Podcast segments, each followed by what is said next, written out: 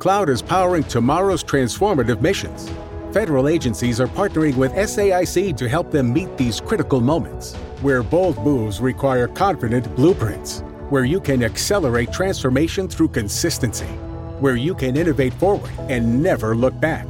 SAIC quickly and securely migrates large scale workloads to the cloud with the confidence you need to assure your mission. Learn more at saic.com/slash Cal Ripken Jr., and you're listening to the ML Sports Platter.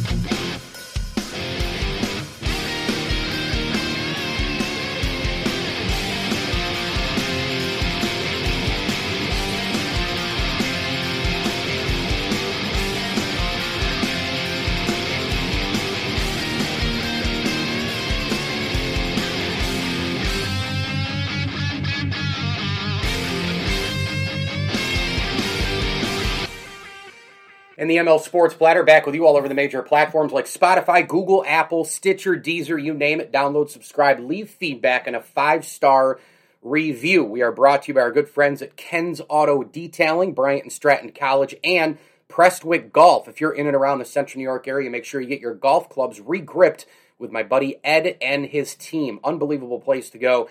They also, by the way, have used clubs and new clubs from the best brands in golf, like Titleist, Ping, TaylorMade, Callaway, you name it. He can get them if he doesn't have them. And of course, every single year, as I've mentioned a million times here on the program, I get my uh, clubs regripped every year from Ed. I have for about 10, 15 years, and he does an A plus job. Prestwick Golf, a proud ML Sports Platter sponsor, and a tip of the cap thank you as well to Welch and Company Jewelers and the Swan and Whitaker families for their support of the platform as well. I can't wait to talk to my next guest. His name is Rocco Constantino. He is the author of a brand new book called Beyond Baseball's Color Barrier The Story of African Americans in Major League Baseball, Past, Present, and Future. And you probably know Rocco's name from uh, at least on Twitter and, and on this show before uh, circulating because he is a part of that awesome platform called Ball 9. And you can go get Rocco's work as well there at ball9.com. RoccoConstantino.com as well for more information and at official MLB RFC on Twitter. Rocco, welcome aboard. Congratulations on another work, bud. How are you? Thanks, Mike. Really, uh, really happy to be talking talking to you again. Book is doing good, and uh, thanks for having me on your show. Looking forward to it. No, no doubt. Um, behind Jackie Robinson, who do you think is the most impactful black, black baseball player in history? Uh, that's a great one. I'm going to go with Larry Doby on that one. Uh, you know, integrated the American League just just a few months after Jackie Robinson. Um, and you know, you have to kind of remember in the context in, in today's game, you know, the leagues are all mixed together. There's interleague play and all that kind of stuff. Back 1947, you know, the National and American League were almost separate entities that just you know came together and played a World Series. So Larry Doby, you know, he was much younger than Jackie Robinson didn't have the benefit of, of playing in the minor leagues and going through all that, that Jackie did. Um, and he brought uh, African American baseball to the American League, and the Indians were, were better off for it. You know, they, they did a good job integrating, and Doby is uh, as important, as classy as uh, Jackie is. So, you know, you think about the course of time, like, you know, the, the what ifs, and w- what if it wasn't Jackie Robinson, right? Like, what if it was Monte Irvin, for example, who as you well know, it was very close to him being the first black player in the major leagues. He, he had come from the war. Uh, he had that ear injury and just wasn't handpicked, and it just didn't work out. And Irvin admitted during his life, late in his life, that it probably worked out for the best that he wasn't the guy because he he wasn't healthy enough uh, to, to to kind of make that breakthrough, and, and obviously the physical part, and then the huge mental part, and the hurdles you have to, you know, the, the, these guys had to face do, do you think about that number one and number two how do you think the course of history changes you know with black baseball if if it's not jackie robinson first uh, yeah, that, that's a good point, and and a great point about Monte Irvin too. He had you know some some difficulty uh, with, with his health, and he was um, you know in military and, and things like that. But um, yeah, if it wasn't Jackie Robinson, I mean, who who knows how long it would have lasted? Uh, you know, integration would have uh, been been probably pushed back. Um, you know, it took a lot of things to fall into place. Uh, the passing of Kennesaw Mountain Landis, uh, you know, Branch Rickey moving from St. Louis to to Bro- uh, Brooklyn. Uh, you know, Brooklyn was a lot more open towards towards progressive views at the time, and St. Louis was you know considered the southernmost city in in uh, major leagues, and they they went through those um, you know that that southern segregation. So it, it would be tough. I mean, it, who knows if it would have happened in, in 1947? I, I know Bill Veeck was making a big push to integrate at the time as well, and you know was almost kind of in a race with the Dodgers to uh, to do that. So I, I'd like to think that you know that Larry Doby might have been the first, or, or somebody else right very soon afterwards in that 1947 season if it wasn't uh, wasn't Jackie Robinson. So the foreword of this book is by Louis Tiant, and I know that you guys have had a lot of interaction with him through Ball Nine. What does Louis Tiant, in your opinion, what does he mean to the game as far as his impact? And then kind of carry on with that a little bit, Rock, with Louis and Ball Nine and your relationship and, and just the impact that he has to all of you guys personally. You know, you and, and Kevin Kernan and Chris and everybody. I know Louis just been such a huge resource. Oh, Louis and, and his son Danny have been awesome with Ball Nine, and I, I couldn't be more honored to have him write the foreword to the book. That's probably one of the best, comp, you know, most uh, frequent compliments I've been getting with my book is, man, how'd you get Louis Tiant to write the foreword? Um, and in the foreword, he tells a great story about how, you know, his father, Louis' father, pitched in the Negro Leagues. Um, and, you know, Louis from Cuba, and it, it touches, I touch on this in the book as well, you know, and when the color line was drawn, it was started out kind of as a, a you know, creating a whites only Major League Baseball, and then it was different little people started making progress, and you know, among them was the Cubans, and it was basically, you know, if you were if your skin was light enough, if your hair was straight enough, and you were Cuban, it was okay to play. If you had a darker complexion, not so much. Um, so Louis' father, you know, in the foreword was Louis talked about not being able to. Uh, Louis Senior talked about not being able to be in the majors and had to be barnstorming, and he didn't want that for his son.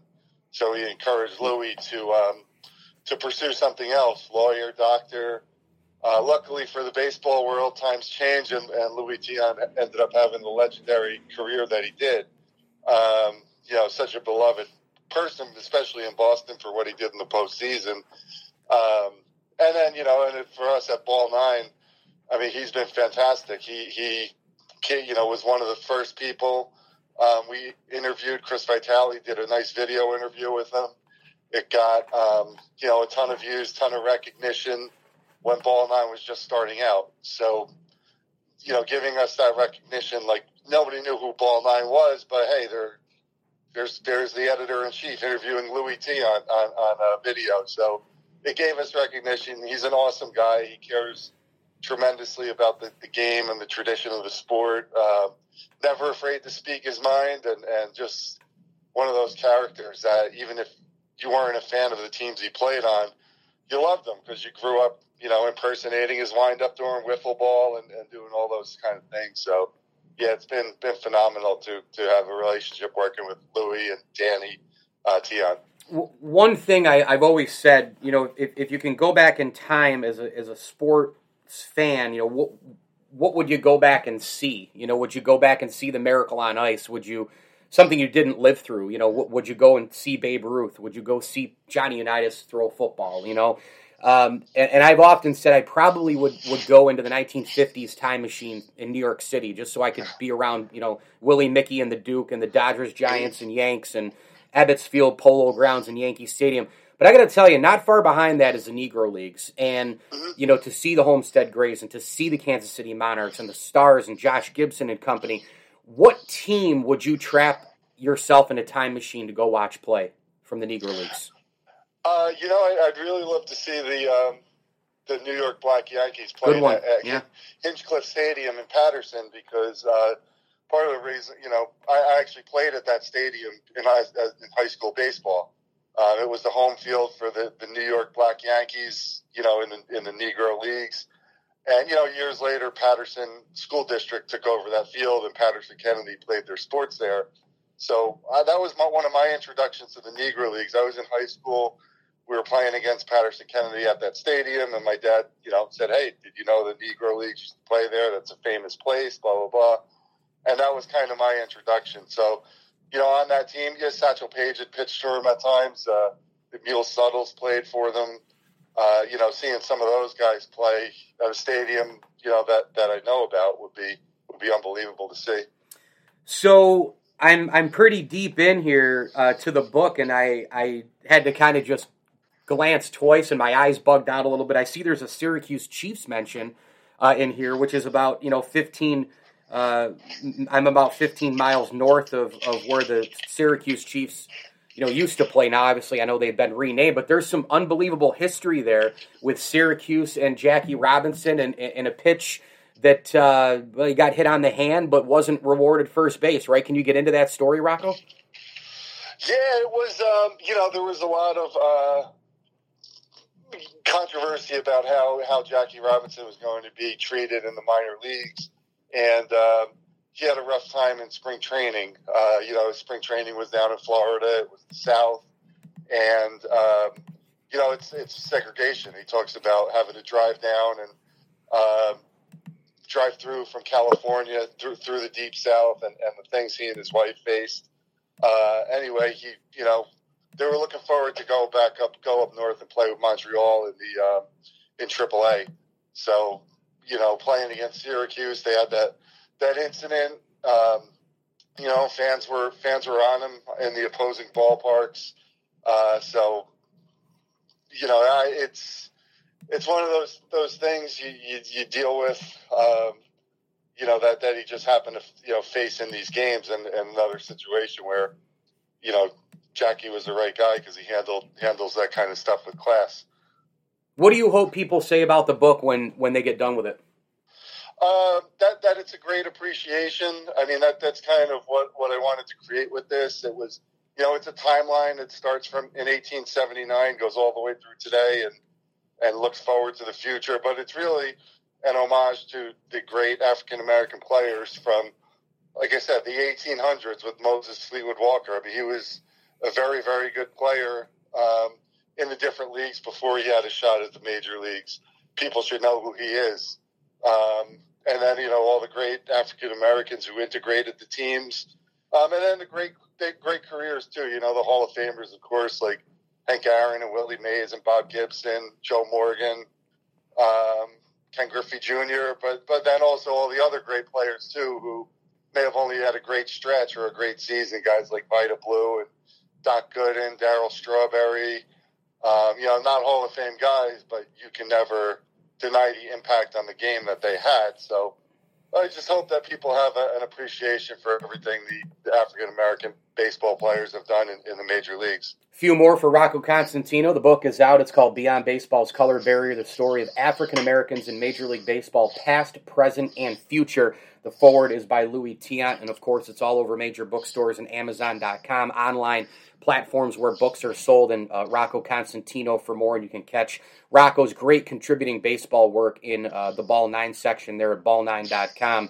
Uh, you know, the sport right now is lacking and has lacked for a long time black players.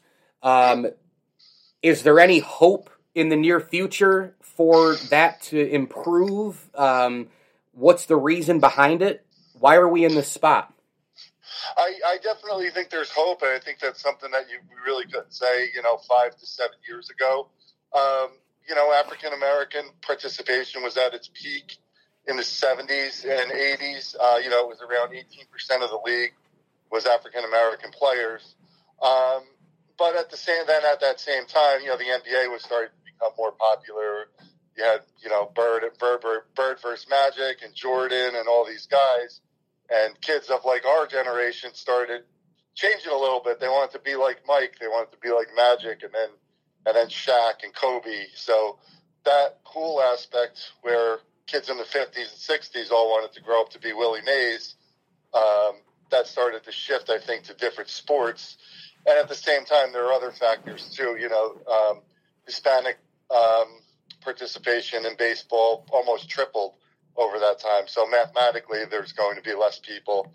Um, you know, different roster constructions with, with more pitchers on the team on rosters these days. That's less spots being taken up. Uh, you know, African Americans are a very low percentage of pitchers, so that just has that effect. And then you also have the cost of baseball too, in, on the youth levels. In in the inner cities, it's so much easier for kids to go out and play basketball and get better, um, or even football with friends, than than to pay for travel baseball all year round. But things are starting to change. Um, there was a, about a 15 year period where the participation dropped consistently, one or two, one or one and a half percent a year. That stopped about five or six years ago, and the trends have actually reversed.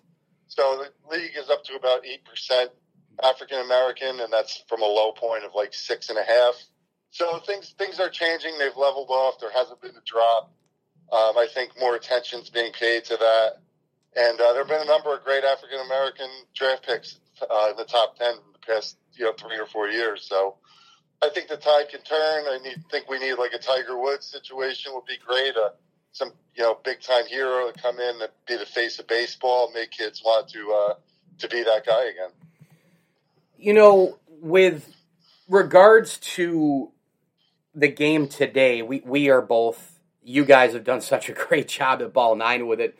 Um, I'm right in that camp too. I've been in that camp with the analytics, just the, the, the, the suffocating of it, and, and the way Rob Manfred has run the sport and the gimmicks and the garbage and the seven inning double headers and uh, the guy on second, all this all this BS launch angle. Um, how do you think the speed guys, because clearly the power guys, right? Like the Josh Gibsons could play in any era. I mean, my gosh, mm-hmm. if he was allowed to play you know, right off of the right right out right out of the shoot in, in the big leagues, he he would he would have dominated. He would have been a great player. But the speed guys specifically today, I don't know if they'd be able to act like a Tim Raines or a Lou Brock or a Rickey Henderson, right? And like I don't know, you know, cool Papa Bell. The old funny saying I think right was that he could uh, he could get out of bed and and uh, turn off the light, and he'd get back into bed before the light turned off. Um, how do you think the, the, some of these Negro League players the speed guys, right? The hitting for average guys, the guys who played the, the game in the gaps and between the holes and, and beat people with their legs and, and smarts. How do you think they'd be able to handle this game today? You're, you're 100% right on that, and it's it's uh, dead on accurate. That that player has been removed from the game. Whereas when we were growing up watching baseball, that player was they were everywhere. Vince Coleman, yeah, Vince Coleman. Everybody yep. had a yep. guy like that, yep. and it was a it was a weapon.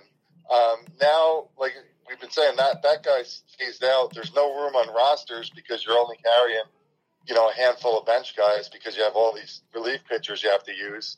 So, you know, take the speed out. You look at the, you know, 70s, 60s, 70s, and 80s. Oh.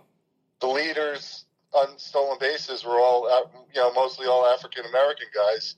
Um, and when you take that out, you're removing them from the game. Um, and that that's you know that's definitely hurting too. And another point of this whole thing is is there aren't African American managers or front office people or, or, things like that. You know, they're all replaced by these Ivy League guys, and um, you know, there's no place in the game for for people with experience, people like Kenny Williams, you know, whose baseball experience translated over to front office. So it's a big factor. The way the game is played today, without question, is, is um, you know, definitely harmful towards African American players. Did this book feel a little bit easier? I never, I never would say writing a book. Oh, it's easy. I never, ever. In a, I mean, because I've always felt that you know, being a play-by-play guy for for uh, and it really in, in, any sport, but mostly hockey because of the speed of it. Uh, but play by play and, and, being an author of, of, a successful book are probably the two hardest things I think in in sports media uh, today. Um, but you're a veteran now here as an author. I mean, is this you know you had the 50 moments that define Major League Baseball book, and and now this one. Did this one? Did you use some nuances and some tricks of the trade from the other one to kind of allow you to to have a little bit of a smoother, if that's a better word, experience as as you wrote this? Yeah, definitely, uh, without question. My first book that you mentioned, 50 Moments that Define Major League Baseball. You know, I kind of wrote that without any guidance or without any thought. I just had the idea to write it. I wrote it, and then it was oh, okay. Now what do I do? Then I went and found an agent who found a publisher and did all that stuff. This one was kind of the opposite. You know, we had I had the idea for the book. I worked on a timeline and a, um, you know an outline with my publisher. We were able to do a lot of pre-planning and outlining and brainstorming before you know I had much more, I guess, in my own head uh, direction as to where I wanted to go with this. And then as I was going along the way, you, you know, you call audibles here and there. You yeah. come across something interesting, and you want to add that in. You have to maybe something's not as interesting as you thought, so you take it out. Um, definitely two different styles of, of, writing, and I think you know it's, it's a good way to put it. It was it was easier to write this book because I had the general direction in my head, whereas the first one it was kind of like, you know, what am I doing here? I think I'm doing it right, but you're not quite sure. As you're compiling testimonials and research and all that, at what point do you decide, or does someone decide? Uh, you know, your publisher, Rowman and Littlefield. I mean, it, the cover of the book, you know, front and back, and and the look and the pictures you use and all that. How, who decides? When do you decide? How does it all come together? Uh, dude, that's another great question too. They, our publisher, you know, it's all different. Depends on your writing situation and your publishing publishing situation. But in mine, um, you know, I gather what was on me to gather right pictures for my book. So I had to seek out photographers, mm. historical photographers, and things like that. And, you know, I send them all into my publisher, and they, they have an art department, so they they go through the photos, they uh, and they pick out and design the cover. Um, testimonials, same thing. I reach out on my own to people, to a lot of former players, and and ask them if they could endorse the book. We'll send you a copy, you know, all that kind of stuff. Cool. So a lot of the stuff falls on the author. Um, you know, unless you're one of the big time writers and stuff like that, you know, then maybe they, they get a little stuff for you, but I'm, I'm not quite there yet. But uh, it's interesting to see it all come together, that's for sure. Boy, currently, uh, you know, just hit on the, the game today, and, uh, you know, been trying to kind of beat this door down. It, it's just, do you feel like it's getting worse? I guess that's the question. I, I feel like it's getting worse night to night. I do. It, it's it's sad to say, and, and you know we, we, complain about baseball, and you talked about Ball Nine on our site, and a lot of articles kind of do that. It's it's you know, and I interview a lot of former players who aren't watching the game anymore, but it's always the same refrain from us, from them. You know, we love the sport, and I'm sure it goes for you too. You know, you grow up watching it. Sure. It's a family thing, a generational thing. So as much as you complain about it, still turning it on every night, and even if it's making you mad. Um, but it's it is it's tough to watch. I mean, it definitely you know the game always changes. It's always evolving. It's not the same game our parents watched or grandparents. We get that, but you know it's it's just the the rapid rate of change. The things that Manfred is trying to force onto the game instead of it naturally evolving. I think that's a big factor. Um, but you know what? Yeah, it's just messy to, to watch. It is. And to add to what you just said, though, you, you hear that a lot. Like, oh, it's not, you know, my my father, my grandfather. I don't. You don't even have to go that that far back. I mean, I I know no. that the steroid era was terrible for baseball in terms of. You know, shattering the records, and and you look back now at it, and you know you don't know who did what when against who. Were pitching mm-hmm. pitchers using uh, guys guys who you I think can't tell the story of baseball uh, without you know guys like Bonds and Clemens. They're probably mm-hmm. never going to get into the Hall of Fame because of the steroid situation, which I think is absurd. I mean, I think baseball at some point has got to just recognize the era. The Hall of Fame's got to accept it, yeah. put him in. Even if they're in the Great Hall, and put something on the plaque that explains why the hell they're in there and, and why and how they're in there. That okay, but but guess what happened during the steroid era? Phenomenal baseball. I mean, really, like mm-hmm. even mm-hmm. as all that was going on, we had the summer of '98 with McGwire and Sosa, but it was more than just that. We had the Yankee and even Yankee haters. Like you had to appreciate looking back now because we don't have dynasties now. I mean, we haven't had a repeat champion since 2000. We had the Yankee dynasty. We had hit and runs. We had better coaching. We had great scouting departments. We had awesome rivalries. We had uh, we had hitting for average with hitting for power. You know, we had we had we had packed ballparks for different reasons inside the game, Rocco. I, you don't even have to go back that far for that. I mean, I, I don't. Maybe not even the Yankee dynasty. Maybe you just go back to oh 2005 to 10 and 12 and 13. I mean, it was only eight, ten years ago when we had that, right? Right, right. Uh, yeah, without question. And that that's kind of goes to what I my complaint on Manfred is is the game has always evolved, right? It takes time. and actually, we I had a conversation. I believe it was Bob Kendrick, the president of the Negro Leagues Yeah, Museum. he's big on that. One, Yep. yeah, during one of my, I interviewed him for my book, and I think it was him, and we talked about that. It typically takes twenty years for for the base, you know, the effects of some major event in baseball kind of linger for about twenty years. So, and that conversation came up with around the urban youth development program and the RBI program, reviving baseball in the inner cities, which were popular around the turn of the tw- you know two thousands, and we're now now seeing the fruits of that, you know, 20 years down the line. So 20 years ago from right about now was the peak of that steroid era. So you're seeing all the stuff. But but Manfred is forcing these changes on the game. They're not happening. You know, they're happening all at once. They're not. It's not a natural type of evolution. It's you know a bunch of jackasses sitting up there thinking that seven inning doubleheaders are a good idea. Um, and you know it's just it's difficult to watch. So I haven't been, and I, I wanted to close with this, and, and, I'm glad you brought up Bob Kendrick and the Negro League Museum because man, the work they're doing is terrific out there in Kansas City. I'm I'm dying to get out there uh, to visit because I want to go there. I want to see a game at Kauffman, um, eat some barbecue, all that stuff that goes into to, to the Kansas City thing. But your relationship with Bob uh, and, and and how he helped with this book and their museum and, and what you've seen and how they promote Ne- Negro League ball and all the rest. Can you can you get kind of into that tie in a little bit here, Rock, with those guys? Yeah, absolutely. And, and I had, you know, it just so happened to have gone to the, the Negro League Museum. I had a friend, uh, she works for the Royals, and, you know, I was out in Kansas City Oh, I'm jealous. before the idea of the book even came up. And went to the game at Kauffman, like you said, great stuff. Um, and went to the Negro League Museum, and it was phenomenal. I mean, unbelievable. I'm from North Jersey, and there's a good, really good tradition of Negro League uh, baseball here. So to see some of that stuff was incredible. Um, and then, you know, the, the idea of this book came up not long after that. So I reached right out to him and said, you know, hey, I'm working on this project and explain. I, you know, I, he was so open. I, I flew out with him.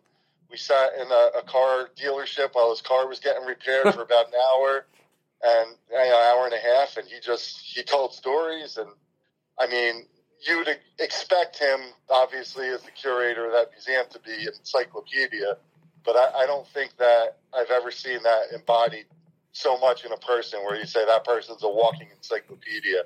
I mean, the, the stories, the statistics, the information, um, you know, the different ideas and different viewpoints and interesting points that he has about history and, and opinions and some of his own personal stories as a kid growing up in the South. I, I mean, just an absolutely incredible person to talk to. And it's so great that he's getting so much attention around baseball. I feel like over the past few years, he's always been there. He's always been doing this great work. Uh, but now you see him pretty frequently on um, MLB Network. Uh, he's got an awesome presence on social media.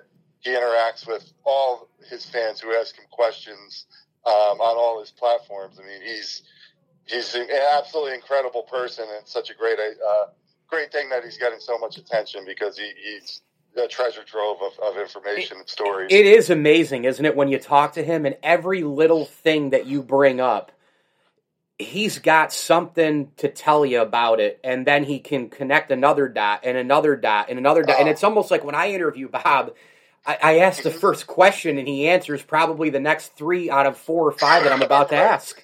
right, right. In a good you way, know, too, in a good way, you know? Yeah, and I remember with him, I, I said, you know, I, the first guy I asked about was Mule Suttles. Yeah. And he kind of looked at me and said, everybody starts with Satchel Paige or Josh Gibson Sure. or Cool Papa. I said, well, Mule Suttles is buried in my hometown in, in New Jersey. Hmm. And, you know, his eyes lit up and all this stuff. And, you know, and we got to talking. I mean, it was, it was great. And he had, he had interesting viewpoints. And even on Kennesaw Mountain Landis, where, you know, everybody, there was the big push, you know, he was removed from the MVP award. Um, you know, and everybody's quick to just he's racist. He, you know, kept baseball segregated, this and that. You know, he recognized kind of the complexity of the situation and brought up that he, at different times, had defended African Americans, and he had a very good relationship with Rube Foster. So it, it's not an opinion that you see out there a lot. And you know, I, I actually took his information, did further research, and I turned it all into a, a chapter in the book that I wasn't even planning on doing. So. I mean, just an awesome guy and, and very impactful and I'm lucky to have him involved in the book for sure. Love it. Rocco Constantino uh, at official MLB RFC on Twitter. Go give him a follow. Go check him out at roccoconstantino.com and ball9.com for his contributing work covering the game of baseball. His next book, uh, after the one that I just mentioned, 50 Moments That Define Major League Baseball, it's out right now. Go get it online where books are sold. Uh, major bookstores, if you're you're walking in now, we're trying to get out of uh, Corona and, and, going in and shopping more uh, in stores. So if your your local bookstore probably has it, but it's called Beyond Baseball's Color Barrier: The Story of African Americans in Major League Baseball, Past, Present, and Future, with the amazing foreword by Louis Tiant. Rocco, congratulations. Thanks for a few here, pal, and we'll uh, hopefully touch base down the line. I'm going to go see Kevin Kernan at the uh, New York State Baseball Hall of Fame induction. I've gotten permission to go, so uh, oh, looking nice. forward to getting the invite from Chris. So hopefully, I'll see you there. Yeah, I'm hoping to do it. Planning, you know, planning on being there and seeing how work goes. And thanks a lot for having me on the show, Mike. Really appreciate it. And uh, even coming from a Jets fan, go Bills. I hope it's a hope it's a good rivalry uh, this year, and, and the two of us could uh, take over that division from the Patriots. The ML Sports Platter is brought to you by our great friends at Rosie's Corner. If you're in and around Central New York, stop by. It's a Fish Friday as you listen to this today. Pair it with the mac and cheese or the coleslaw and fries, or just get it all. That's my advice. Rosie's Corner, a proud ML Sports Platter sponsor, right off the Bartell Road exit in Brewerton. A big tip of the cap thank you as well to Camillus Golf Club and Western New York OTB this horse racing season. Get out to your local OTB wherever you live in New York State Rochester, Watertown, Albany, Syracuse. Uh, stop on out Buffalo and uh, place your bets down there at Western New York OTB and visit BataviaDownsGaming.com for their concert series as well. Batavia Downs Gaming and Western New York OTB are proud ML Sports Platter sponsors. Go ahead and hit me on Twitter as well at Mike L Sports. Big time thanks to our good buddy Rocco Constantino. Again, this book is awesome. I'm I'm well into it. Make sure you go pick it up at local bookstores and online where books are sold beyond baseball's color barrier. The story of African Americans in Major League Baseball, past, present, and future. The foreword by the baseball legend Louis Tiant. Thanks for listening. As I always tell you, enjoy the games.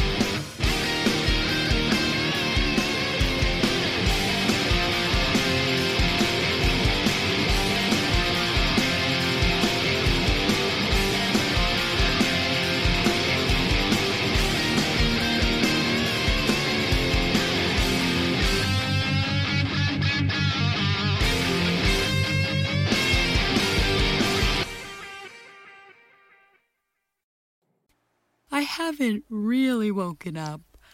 Oh, until I've had my McDonald's breakfast deal. And I know this is true because before breakfast, I put my phone in the refrigerator and couldn't find the keys that were already in my hand. Nothing gets the morning going like the first sip of an iced coffee. Get any size and any flavor for 99 cents until 11 a.m. Price and participation may vary. Ba-da-ba-ba-ba. McDonald's. I'm loving it. When your dad started building a man cave in your bedroom, you knew it was time to start building something for yourself. Let's job it up. At CareerBuilder, we're ready to help at every stage of your search. Build a resume, get industry tips and advice, and apply to multiple jobs in just one click. Start your search at CareerBuilder.com. Thank you for listening to Bleav. You can show support to your host by subscribing to the show and giving us a five star rating on your preferred platform. Check us out at Bleav.com and search for B L E A V on YouTube.